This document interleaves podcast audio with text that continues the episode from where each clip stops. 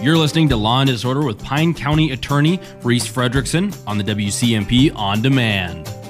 What's up, Reese Fredrickson? How you doing today? Uh, wonderful. As we were kind of discussing, it was it's a tropical day here in Minnesota. It, it, it, it, sure is, my friend. You know, normally I'm in Hawaii around this time, so I was just so glad I decided to stay back this year, you know, and really enjoy the tropical weather we get. You know, sometimes I take it for granted. You know, this 30, 33 degrees, you know, that right above freezing. I take it for granted, you know, and now I'm just out there enjoying. I, yesterday I went for a little swim in the lake, you know. Oh, good there's for only, you. There's only three feet of ice on Chisago, so it's pretty.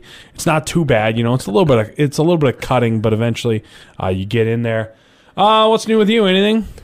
You know, same old, same old. Just uh, uh, meeting out justice um, here in Pine County. So it's, Yeah, uh, uh, it's uh, you guys still mostly Zoom for a lot of stuff, or have you gotten a little bit more in person, or a little bit of both? Uh, for now, we're mostly mostly Zoom. Mm-hmm. However, uh, March fifteenth, the orders lifted on jury trials, so we are looking at starting jury trials again.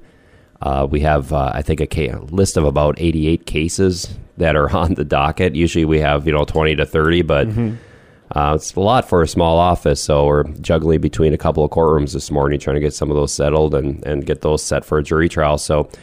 Uh, people might be coming in next month for juries already. Do you guys think you'll have a tough time finding juries? Because I'm guessing a lot of people can probably use medical reasoning as out getting out of their uh, jury duty. Right, you know that is a, a definite concern. Um, I, I suppose you know there are people that are, are concerned about, of course, the pandemic and such. I know that uh, the court administration and their staff has taken a lot of measures to, of course, have social distancing to spread people out. I, I don't think people are even going to be in the jury box, but kind of spread out through the courtroom. Um, of course, people are wearing masks and they're doing everything possible to keep uh, people safe. But I, I can imagine, though, if um, especially if you're in that high risk group, you're concerned, or you're you're a caretaker for somebody that's a high risk. Um, so, like I said, these uh, we do our best to uh, get our cases settled, and um, but of course, uh, there are just cases that come down the wire, and you've got to try them. Yep. So we'll uh, we'll be hearing, I'm sure, about a lot of cases here later on this year. Uh, was there one case you wanted to talk about today? There is, yes. Um, you know, and this is I mentioned earlier too. This is probably the first time. I don't know if I've been on this radio show about four or five years now, but uh, I think this is the first time we've had uh, I'm profiling a, a person for the second time. Making the rounds back around. That, uh, of course, either makes me feel uh, really old or means that this person's probably committing uh, too many crimes. One of the two. Well, I think both is true. but- Okay. I'm- I am getting old. Fair enough. But so this individual, his name is Kyle Christian Curry. He's 30 years old, and um, this happened on Friday that he was sentenced. He was sentenced to prison, and uh, they're on two cases actually. So the first case that I'll, I'll go through is a first degree drug case. First degree drug cases are the most severe in Minnesota. Um, it goes through first through fifth. Fifth is the the least level. It's either a felony or a gross misdemeanor at the fifth. But when you get up to first degree territory, that's usually an automatic commit to prison. Um, those are those are the sales or the high level possession cases. Um, obviously, these people are drug dealers. So this case begins on August 21st of 2019, and the East Central Drug and Violent Offender Task Force and the Pine County Sheriff's Office executed a warrant at an address on Duxbury Road, which is east of Sandstone.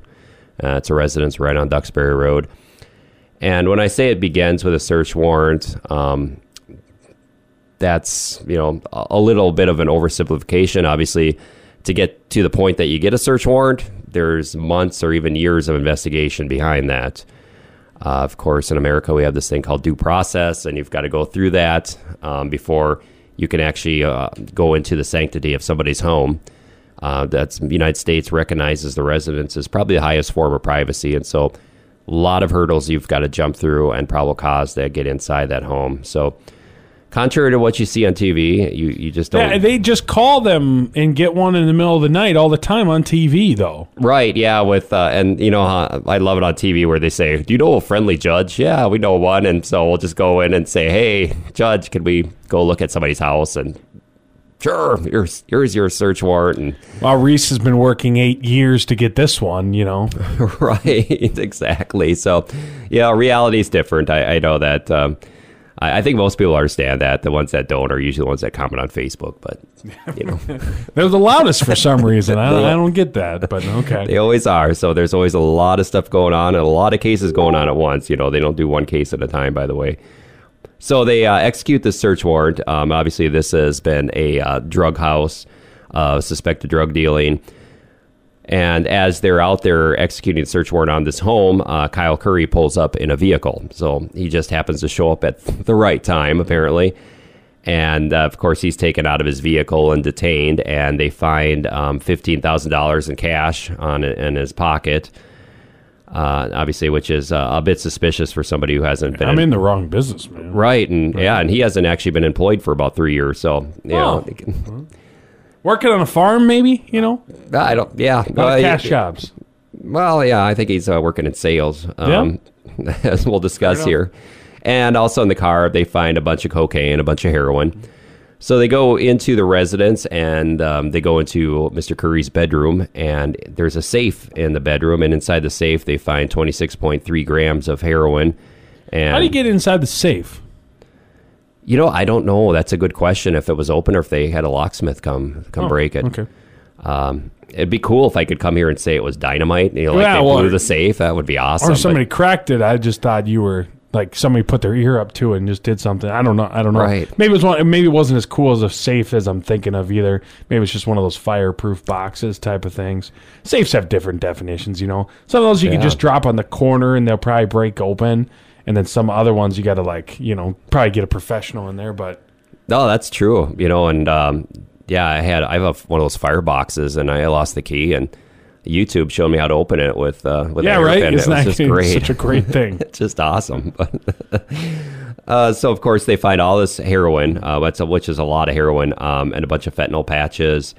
And along with that, we have items indicating that's a sale operation, including a digi- digital scale, snort tubes, cutting plates, plastic baggies, and all that is uh, evidence of um, drug sales. And then, of course, they go in the closet and they find 8.4 grams of cocaine. And they sit down to Mr. Curry and, and say, Hey, do you want to give a statement? And Mr. Curry admits that, Yeah, I, I sell heroin and cocaine out of the residence. Um, I know you found 26.3 grams, but I started with 100 grams of heroin and uh, just, just sold to people going in and out of the house. Started with 28 grams of cocaine and had been selling out of that too. So he ended up pleading guilty to possessing 25 more grams of heroin, which is, uh, again, a first degree. That's the, the highest you can get in the state. Why And- would why would he admit to that other stuff when it wasn't there? You know, I don't. just trying to be honest, just trying to be helpful. Sometimes when you get caught, Well- there's really no point in keep living a lie. I guess you can just come clean. I mean, you're probably you're gonna get you're gonna get something anyways, so you might as well be as helpful as possible. I guess. I, I think there's always a variety of motivations for that. Um, you know, Or is he just trying to brag that he moved three fourths of his product? I mean, you know, it, it could be. that's be. a solid amount. yeah. I mean, everybody's different. Uh, Before you got off your lazy seat and Right. you know got out there, he already sold three fourths by then. You know. Yeah, it, it's amazing what people admit to. I mean, and there's so many reasons. And yeah, I mean, obviously, you've probably heard defense attorneys say if you're um, detained, don't say a word to law enforcement. That's you know that's actually solid advice in, in most cases. No, And- it's not. No, no, you're not. Well- supposed- no, Reese. Shh. Oh, I'm an honest guy, but you know, I know, but they don't need to know that. I suppose nobody nobody listening to this show is uh, no, that's true. felon. I guess. No, I, I Well, I mean, they could be a felon. I'm just saying, like, they're not actively committing felonies. You know. Right. No, I'm not worried about the, our listeners, but you know, but it's advice that that's always given. It's never followed, and for a variety of reasons, uh, this person might have uh, admitted just to try to um, curry some favor there. Sorry, his name's Curry too, but um, sometimes you know they think that's going to help them with their cases. Maybe the, it's an indication that they're willing to work as an informant or something and try to um, do that. And sometimes, like you said, it's just uh, they're bragging about it, or maybe they're trying to take the fall for somebody else. It's their uh, their uh, list could go on and on, but it's amazing how many people do talk. So um, he had another case too, and this one happened about a month or so later, where he, uh, Mr. Curry, was driving through the city of Hinckley. Um, he's got a revoked license. A county um, sheriff's office deputy was on patrol in Hinckley and saw this maroon Buick being driven by Mr. Curry. Obviously, in these uh, small areas, we law enforcement knows who has a license and doesn't by sight usually, and obviously right away recognized that yeah, it's Kyle Curry. I know he doesn't have a license. They ran his plates, ran his license, confirmed that it was revoked. Um, Can you pull somebody over on the sheer fact that you know they don't have a license, or did they need that by running the plates and stuff like that? Well, Or you should mean- I sheriff this question. No, I mean it's a great question. Um, so, a couple parts. First, you can pull somebody over if uh, you know that they have a say a revoked license, but to be safe, you always want that confirmation. So what they'll do is, um, okay, I see Kyle Curry. I know he's got a revoked license. They'll call dispatch, and dispatch will confirm it for them. So there's always a confirmation before they pull somebody over. Okay. Um, not necessarily always on the registration because a lot of people don't drive the vehicles that they're registered, Registered to. to, yeah. Yeah. In this case, uh, he was actually driving a vehicle that was registered to him, so we had double confirmation. But but Minnesota law says, yep, you can pull somebody over if you have visual that that person is um, got a revoked or suspended license. And so you don't need any uh, traffic violations beyond that, which in itself it's a traffic violation, but you know they don't need to be speeding or something like that before you do that. So he got that confirmation, and uh, the deputy turns around to go find him and pull him over. And as uh, uh, Mr. Curry is driving through Hinckley, he's on Lawler Avenue. He approaches um, Highway 61 and sees the deputy coming at him, uh, hits his brakes, and then pulls the car into reverse, squeals the tires, and, and does kind of one of those moves where he flips the car around and heads the other direction. I don't know if you. Uh, I, I there's a cop term for it because I think it's it's actually like it's a police stop. I think. Uh, what's it called? I, I, we went through it. It was like it's just a 180 turnaround type of thing. But uh, yeah, but and I, I don't know off the top of my head. there's a, there's a word for it. There's a word for it. I'm sure I'll I'll, I'll come with it, up with it as you go along. Yeah, I mean, to me, it's he, he did a Smokey and the Bandit type situation. That's that's what popped in my head, but there's probably a, a technical term for that. So you know, he heads the other way, and you know, of course, a chase ensues, and he's going high speed through uh, Hinckley neighborhoods. And at one point, the deputy actually loses sight of uh, Mr. Curry, doesn't know which way he's gone, and I, I love this part because this is when uh, residents start walking out of their homes and flagging the deputy and kind of pointing south and going, "Hey, the guy went that way." And obviously, people don't want uh, this person running through their neighborhoods at a high speed. And so um, these helpful citizens uh, allow the deputy to get kind of get back on the trail. And then as he's driving to get through Hinckley, there are a bunch of people outside the the grocery store there who are flagging the deputy down and saying, pointing at the parking lot. And deputy goes in the parking lot, and sure enough, the car's parked there but uh, the occupants are gone. So Curry was driving. There was a passenger, and um, the people that were outside said, "Hey, we, we saw him park." They took off running. They got out and started running.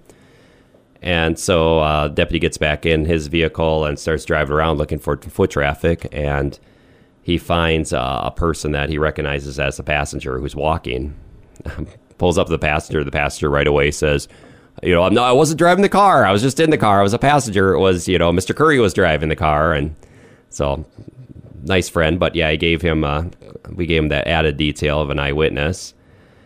And um, other people uh, could testify to what Curry looked like. And when they went inside the car and looked at it, it was all uh, Kyle Curry's information and, you know, mail and all that stuff belonging to him. So, they didn't actually end up catching him that day. Uh, issued a warrant for him, got him later on it, and he ended up pleading guilty to that case as well, um, and so was sentenced on that on Friday. So, grand total, uh, Mr. Curry's got four prior felony drug convictions, and uh, one of those convictions, of course, was for a second degree drugs, which is the second worst you can get that involve again drug sales. Uh, this is somebody who's been a drug dealer for many years, um, had been uh, dealing drugs before I even started here as county attorney. And this is somebody that really needed to get off the streets because uh, been harming a lot of people in the county. Um, so he got for the first degree drugs, he got 105 months in prison, which is the presumptive sentence for um, first degree drugs. And then for fleeing in a motor vehicle, 17 months in prison. Uh, that sentence is concurrent to the drugs, which means he save, serves them at the same time. It doesn't add to his sentence and um, just a little point of law. Uh, people, especially the media, loves doing this. They love to take out all the months you can get and add them together. Minnesota law actually presumes that sentences are con- concurrent, so it's pretty rare that sentences are consecutive, and they have to be for some pretty serious things, like, of course, uh, sex cases and murder cases and things like that. Then you can get concurrent consecutive sentencing, but most time it, it is concurrent. Um, so I feel like that overall, uh, whenever you get into hundred months, it's getting close to ten years. So that's Right. that's a pretty strong amount of time. I feel like that seems relatively fair in this case. So you, I guess adding seventeen months probably wasn't. I mean, you're probably going to either change in that nine years or you're not. Sometimes that extra year is probably not going to change a lot of things. So You know that that is correct, and uh, like you said, I, I think this was a fair sen- sentence. I think justice was done here. Uh, kind of a nice, uh, quick conclusion to this is that uh, that home on Duxbury Road, uh, there were four individuals living there, and we had a lot of complaints about drug traffic, and you know these drug dealers do do destroy our neighborhoods and such, and of course all the neighbors are complaining. It's constant traffic, twenty four seven. People know what's going on there, and um, once we charged the individuals in that house, I was able to use a provision in the law that allows the county attorney to take over the eviction rights of a, of a residence, and because they were tenants in this residence, and we were able to evict all of them out of the house.